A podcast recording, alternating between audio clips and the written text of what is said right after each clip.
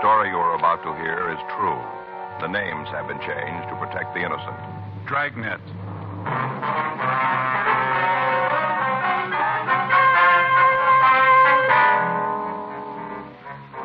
You're a detective sergeant. You're assigned to juvenile detail. A 13 year old girl has disappeared from her home. There's reason to suspect foul play. Your job, investigate.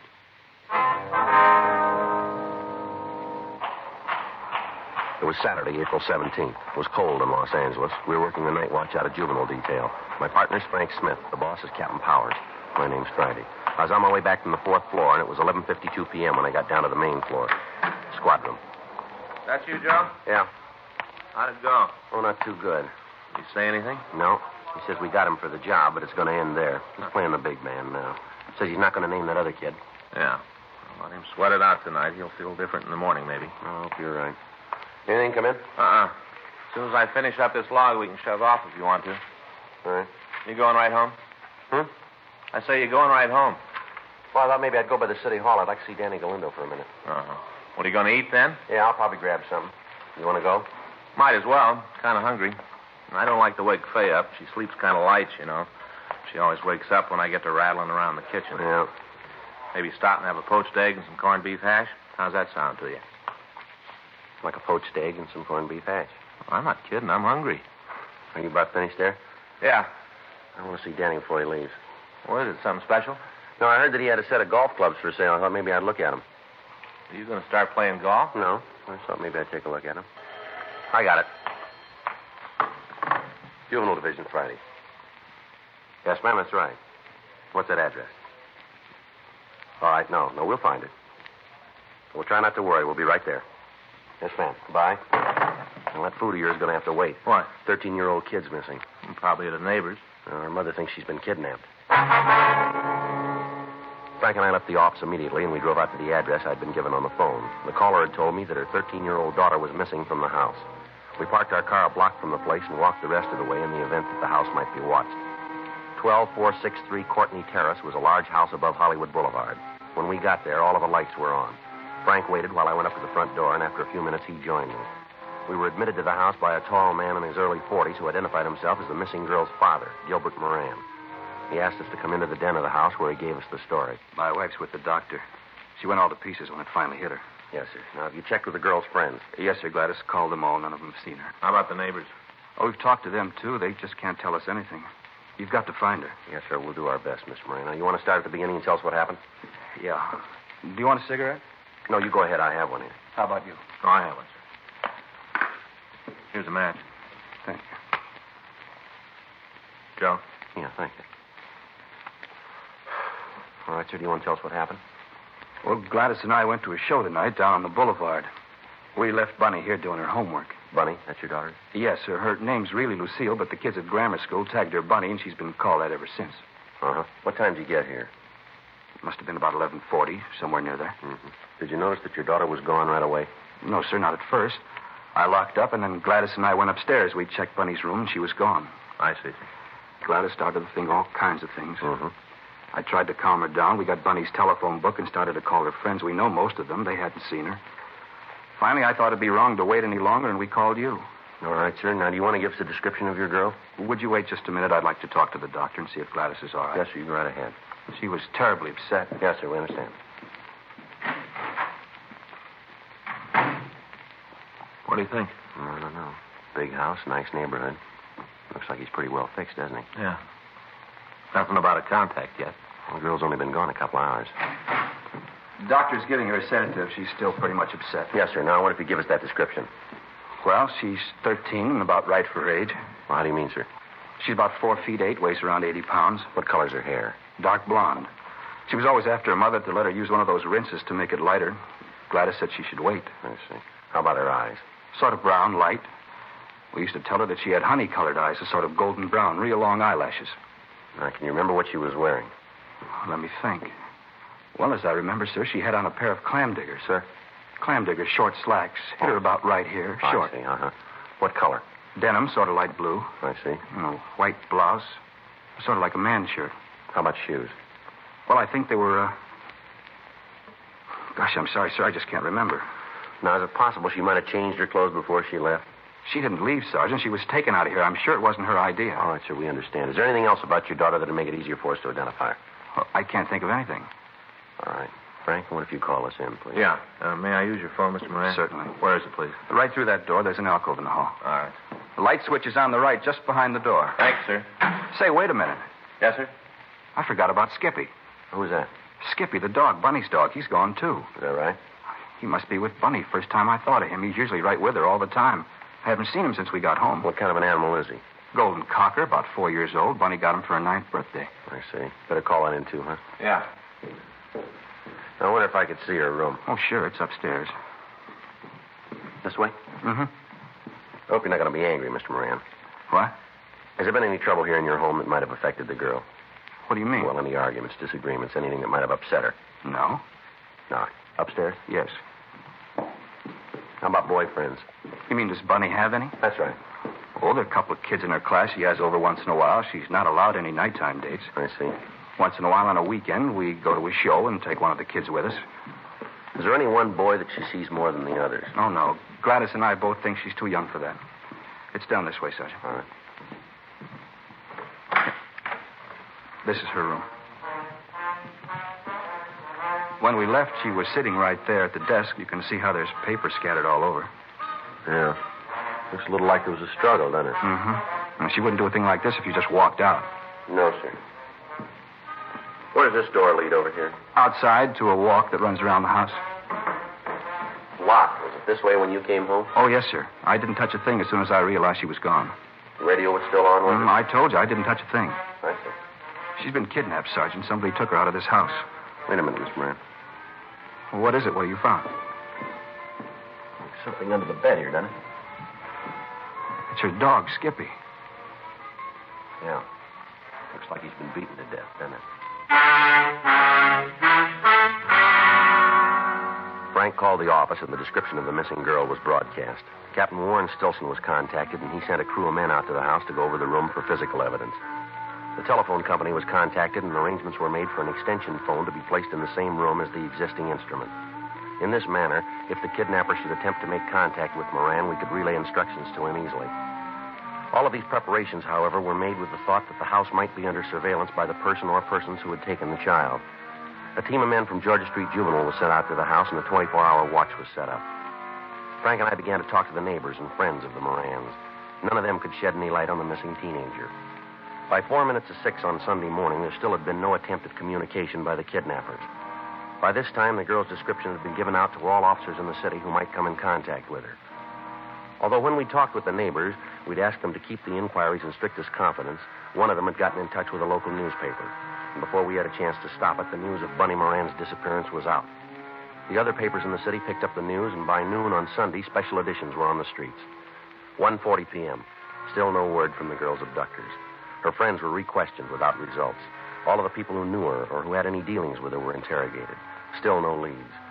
The examination by members of the crime lab turned up no usable evidence. They established that the dog had been killed with a metal bookend. The Federal Bureau of Investigation was contacted, and they assigned a team of agents to work with us. By 6:20 p.m., Mrs. Moran was in a state of complete collapse. The entire city and the state were looking for her 13-year-old daughter.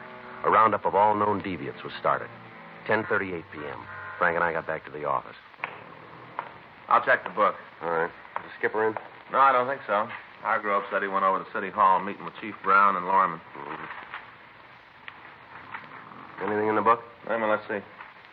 Yeah, there's a couple of calls. Nothing that can't wait, though. Well, you better call Fay, hadn't you, and tell her where you are. Yeah, I guess. I want a tag by Leighton Prince before we go out to the house. Yeah. You check with the FBI? Yeah, they got the description at all of the border points. None of the guards remember seeing the girl. Figure she's still in the state then. Oh, hi, honey. That's me. hmm I know. Well, I didn't get a chance. Well, I figured you'd read it. You don't know. Ah.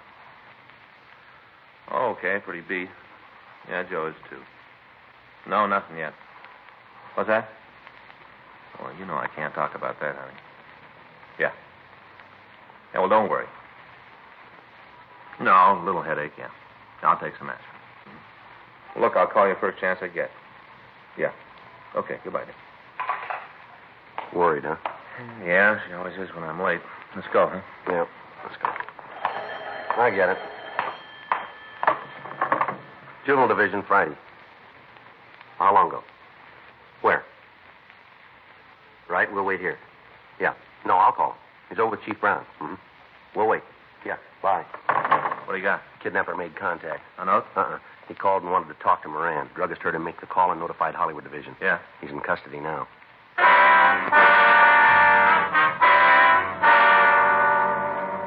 Frank and I waited until the suspect was brought into the office for questioning. He'd been apprehended in a drugstore while he was on the phone talking to Mr. Moran. A radio card picked him up and driven him over to Georgia Street Juvenile. We called Captain Powers at the city hall, and he immediately came to the office. At 10:56 p.m., the suspect arrived. He was taken to the office of the night watch commander for questioning. All right. What's your name? You're the cop, you tell me. Take everything out of your pockets. What is this, a shakedown? Don't you hear good? All right. There's my wallet. Any money in it? Couple of bucks. Take it out. What are you doing? Playing a lucky dollar Keep contest? the money in your hand. Just put the wallet on the table. Get the other pockets out. Nothing in them. Let us worry about that. All right. Change. There's a comb, handkerchief, clean too. Matches, cigarettes. There's a pen and pencil set. Couple more pennies. That's it. Want to check it, Joe? Yeah. This your wallet? It was in my I pocket. asked you if it was yours. Yeah. Driver's license here. Is your true name? Better read it so you can have it in the record. Mark Lawrence Lansdale. That's your true name? It's what it says. You still live at the same address? Yeah. I'm going to ask you one question, Lansdell. I want the right answer. What do I get if I come up with a winner? Where's the Moran girl? I don't know what you're talking about. And you better find out. Thirteen-year-old kid's missing. You called her parents and asked for fifty thousand dollars for a return. Now where's the girl? I thought you arrested guys for using the needle. Answer the question, mister. If I had it, you'd get it. All right, Mister. I'm going to ask you once more. Where's the girl? I don't know what you're talking about. You think you're pretty big, don't you? I'll answer that one for you. You do that, will you? You say this girl's been kidnapped. All right? This is your party. I, you say you can prove that I made a call asking for 50000 bucks. Uh, so far, I'm on the right track? All right. Then it figures that if you're so sure I got something to do with it, if I'm here, the girl's in trouble, don't it? Go ahead. If I don't turn up, something bad's likely to happen to her. True? You're still on. Well, if it's like I say that I don't know anything about it, then uh, you're going to have to turn me loose anyway. I got nothing to worry about, cop. You keep me here, and your prized kid's liable to end up in a ditch. You let me go, and maybe you got a chance of getting her back. I'm going to spell it out for you, Lansville, and you listen good. There's nothing getting you out of here, nothing. I got two kids of my own, and I know how those parents feel. I'm on their side. If anything happens to that girl, you won't forget it for the rest of your life. And if I've got anything to say about it, that won't be very long. I'll pull every string I know to see that I get to take you to the joint and strap you in the chair myself. If you harm that kid in any way, you won't live long enough to regret it. Big man with a badge. I get it. Juvenile Friday. Yeah, He's right here. Where? All right, I'll tell him. You want? All right, fine, bye. The Hollywood station, Skipper. Yeah? They found the girl. The call had come from the Hollywood police station telling us that the Moran girl had been found. We contacted Lieutenant Hartgrove and had Mark Lansdale held for further questioning. Frank, Captain Powers, and I left the office and drove to the Courtney Terrace address where the girl had been taken. When we got there, there was a uniformed officer standing by the front door. We went in and found Mr. and Mrs. Moran with their daughter Bunny waiting for us. The girl appeared to be all right. Her face was dirty and scratched, her clothing was torn, but she appeared to be in good health. Are you hungry, dear? Would you like a bowl of soup or something? If it's not too much trouble, Not at all, honey. I'll get it right away. Now, you stop when you get tired. I will, Mother. You want to go ahead, Bunny? Yes. Where do you want me to begin? What happened on Saturday night? Daddy and Mother went to a show. I was upstairs doing my homework. I see. I guess I was up there a half an hour, maybe more. Seems like that long. Hard to tell when you're doing work, you know. Yeah. Anyway, the first thing I knew, it was somebody at the front door. I heard the bell, went downstairs. There were two men there. I see. They asked if my mother and father were home. I told them no, that they'd gone out. Mm-hmm. And then they told me that they knew that all the time. Said there'd been some kind of an accident and that I should go with them right away. Said it was an emergency. And you went with him, did you? Yes. I went upstairs to my room to get a coat. I wanted to make sure Skippy was all right. Yeah. One of them went with me. While I was getting my coat, I remembered that sometimes kidnappers tell people there's been an accident so they can take them away.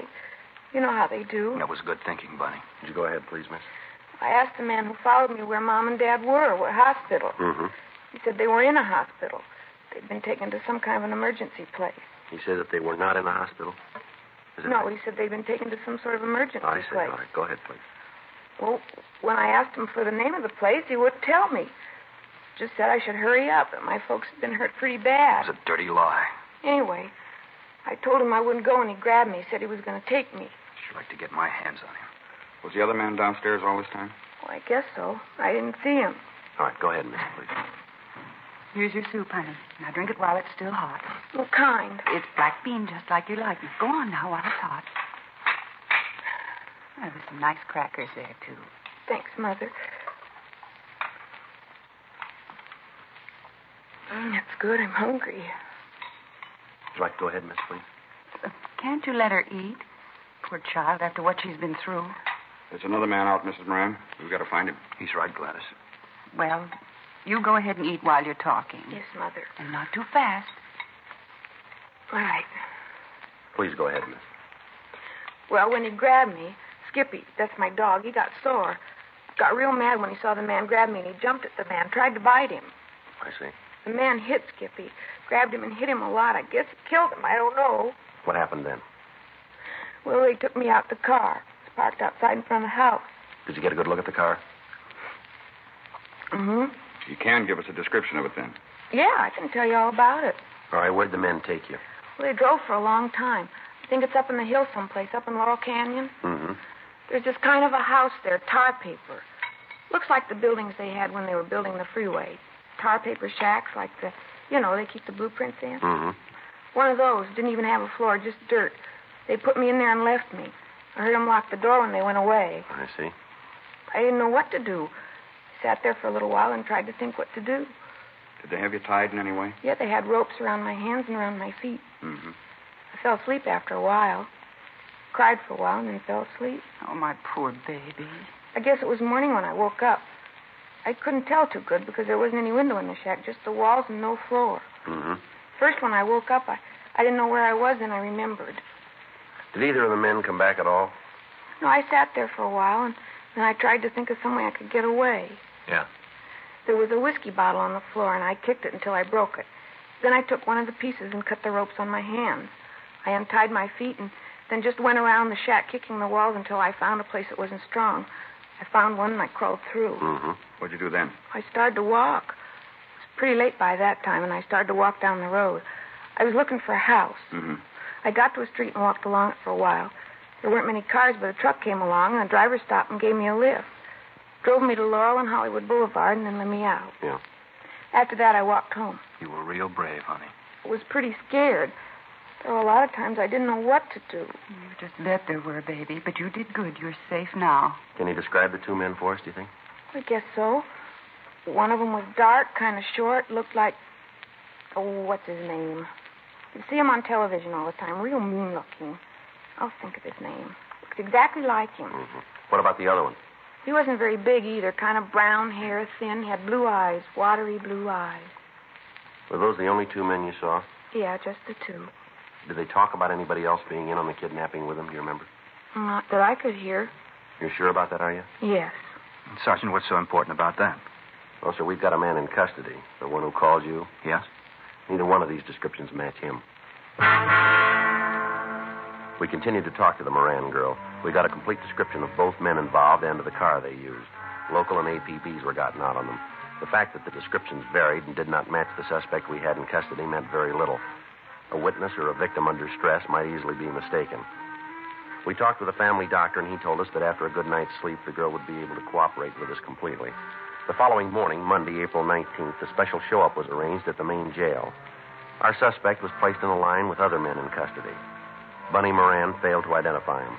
Frank and I took her over to the city hall and had her look through mug shots that had been pulled from packages as a result of the run by the stats office. She was unable to point out a suspect. 1:40 p.m. We asked her if she could show us the shack where she'd been held captive. She said she could. We called her parents and told them where we were going, and then we left the office. We picked up a policewoman and drove out the freeway to Sunset Boulevard and turned off. When we got to Laurel Canyon Boulevard, we drove past Lookout Mountain Avenue, and then we turned left onto a dirt road. We drove for about a mile and a half. There was no sign of any type of building. It's right up ahead around the next corner. You sure you're on the right road? Yeah, I remember walking down this one. That's right. Hey, that's as far as we can go. Dead end. Maybe I did make a mistake. Maybe I did. I was sure it was along here, but maybe I was wrong. It might have been the next road up. You know, the one past where we turned off. Uh huh. You want to turn around, Frank? Yeah. Oh, sure am sorry about it. That's all right, miss. Guess it seems like a wild goose chase, huh? No. Sure hope not. I know where it is. I just got mixed up. All right. We'll find it. I'm sure we will. Mm-hmm. Can't just disappear, can it? No, not likely. It's here someplace. You'll see. Yeah, we'll see.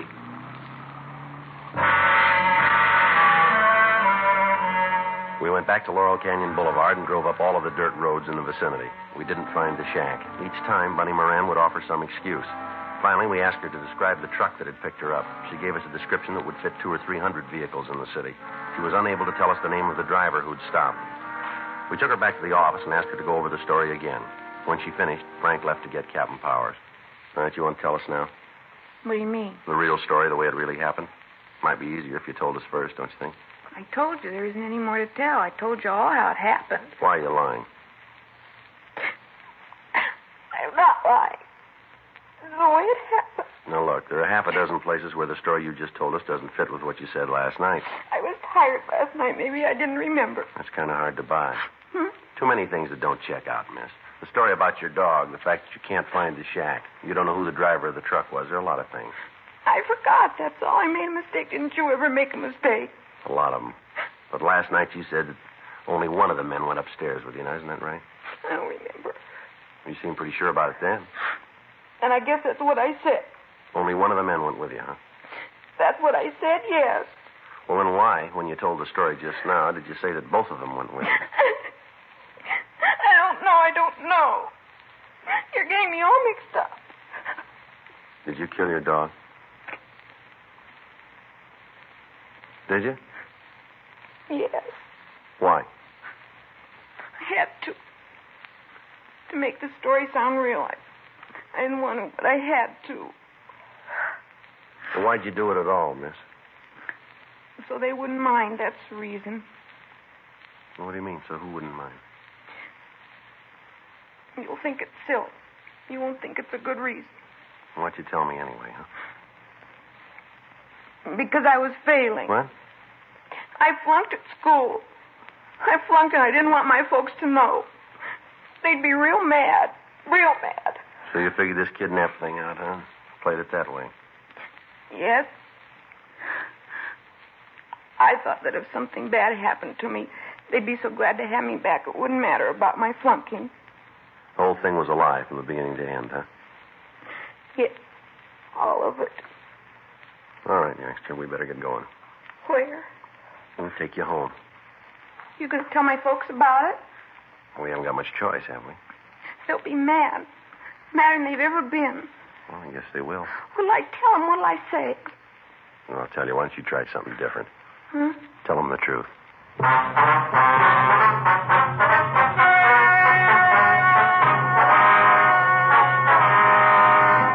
Present at the meeting were Mr. and Mrs. Gilbert Moran and their daughter Lucille.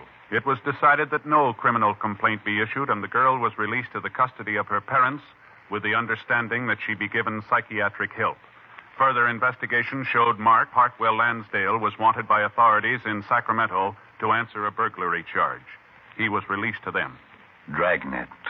The story of your police force in action is a presentation of the United States Armed Forces Radio Service.